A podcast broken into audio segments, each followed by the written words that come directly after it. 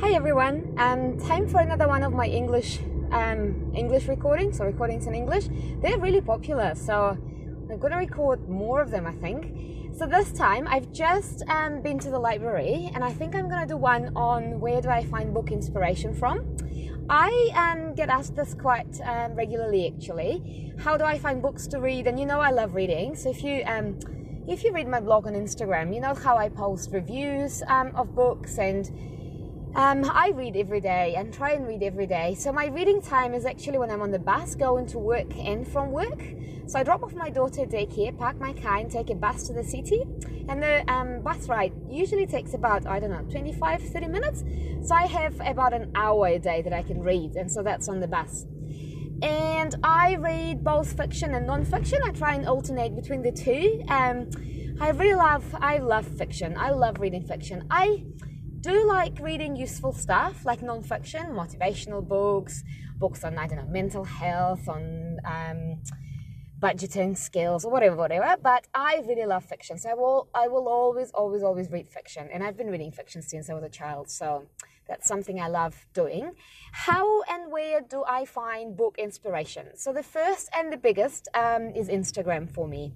It's just so convenient to bookmark and um, access those bookmarks after I've bookmarked something. So in the past, I used to use Facebook, um, where I think there is a special section where you can um, where you can create a book list um, for you to read. But uh, this is not something that you can easily bookmark. So, say you come across a book on Facebook and you can't just bookmark it into that list. You've got to go into that list, search the book, World Book Catalog, so to say, and then bookmark it in this way. So it's less convenient. So I stopped really doing that, though it was good to be able to see the whole list um, straight away.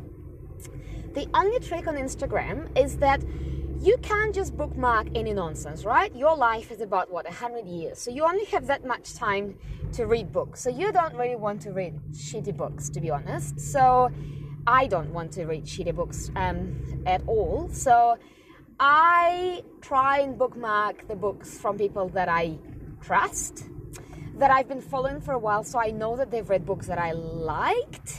Um, so I hope that the new books that they've reviewed and liked, I will like um, also. So trust. Um, also, even sometimes if you don't know the person well, the one that you've been following, um, but they've liked the books that you've liked as well, um, that's a good sign. You might like you might like the same book again, um, though not necessarily. You know, tastes are so different in books and in everything else. So um, no guarantee. I try and read a little review of the book, but what I don't like about reviews is when they describe plot in any way. I don't even like somebody telling me the beginning of the story. Like, what's the point? I'm going to read this book. So, what I generally want to know is the genre of the book and then if you liked it or not. And if I trust you as a person, I will bookmark and read this book, or at least start reading. In the past, I used to finish all the books I started reading, but I've stopped doing that. Again, life is too short. I can't afford to be reading books that I don't like. So, um, couple of days, not getting into it, feel like it's a waste of time, stop reading it. Like this one book I've just returned to the library, it was such, it had such a um, beautiful review from somebody I do think I can trust. Um, somebody's saying very big things like it's transformed my life and da da da da. It was quite an older book, like it was 1970s, I think, and a motivational book from 1970s. Come on, things have changed. So I've read about 20 pages of it, and I just thought, nah, I'm just not feeling it. I'm not getting into it. I'm not going to read it. Stop, return to the library, done.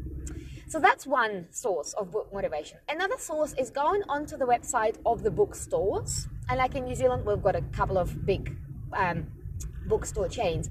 And they quite often have a list of, say, top 100 or bestsellers list or something like that. So here you've got to be careful too, right? People love reading shit, okay? So the fact that this book made the bestsellers list does not mean it's a good book.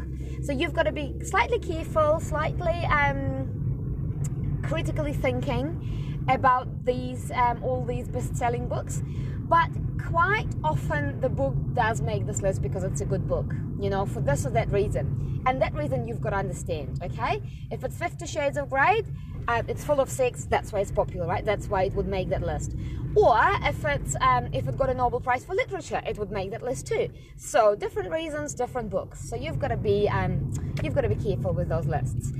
Another place, I go to the library quite often. I go to the library at least once uh, once a week. I love New Zealand libraries. New Zealand libraries are the best. They are my life. I wouldn't be able to live without them. So, um, good thing about them is that first of all, they have a newsletter that I'm subscribed for, um, and in that newsletter, they would quite often choose a theme and then post like something about um, post about books um, according to that theme. So I quite often, not quite often actually, now that wouldn't be truth.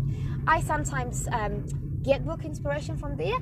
However, I sometimes get book inspiration from the libraries themselves. So when I go to the library, there is quite often a theme, um, a theme I don't know, um, display of books, right? Where they would have, um, say, Russian classics, or I don't know, books that made movies, or something like that, right? And um, quite often they would have really good books, so I might grab something from there. Right now, right now, I've just been to the library, right? And I just got two very random books from recently returns recently returned books. So i'm not i have no idea what these books are going to be about.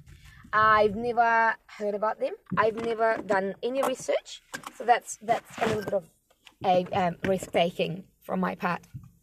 And one last place is book inspiration from other books okay? So say if you read something like the soul sundays of oprah winfrey. I love that book. I think that's what it's called, The Soul Sundays, or something like that. At the end of that book, she had like a list of inspiration people for her with their books, podcasts, um, YouTube channels, and all that sort of thing. That's enough to cover your book, your reading list for the next year, honestly. And they are bound to be good books. Oh, another place. Um, say the same Oprah Winfrey. She has a book club uh, book club is a great idea overall because it always, always, always makes you read books that you've and you were not going to read otherwise. But um, somebody's like her book club, Oprah Winfrey's book club, that would have really good deep books. So that's another place. Yes, I always look there too when I'm um, when I don't know what to read. Um, Right, so this is my little uh, my little speech about the books and where I get inspiration for um, reading from. Hopefully, it was useful. Let me know any other ideas for English speaking podcasts. I'm always responsive to what you suggest. I always record something that at least one person asked me about. So please, please, please send your suggestions. Have a lovely weekend. I'm not going to record, I doubt I'm going to record anything at the weekend, but um, who knows, you know? But I'll, um, I'll see you all back um, again next week.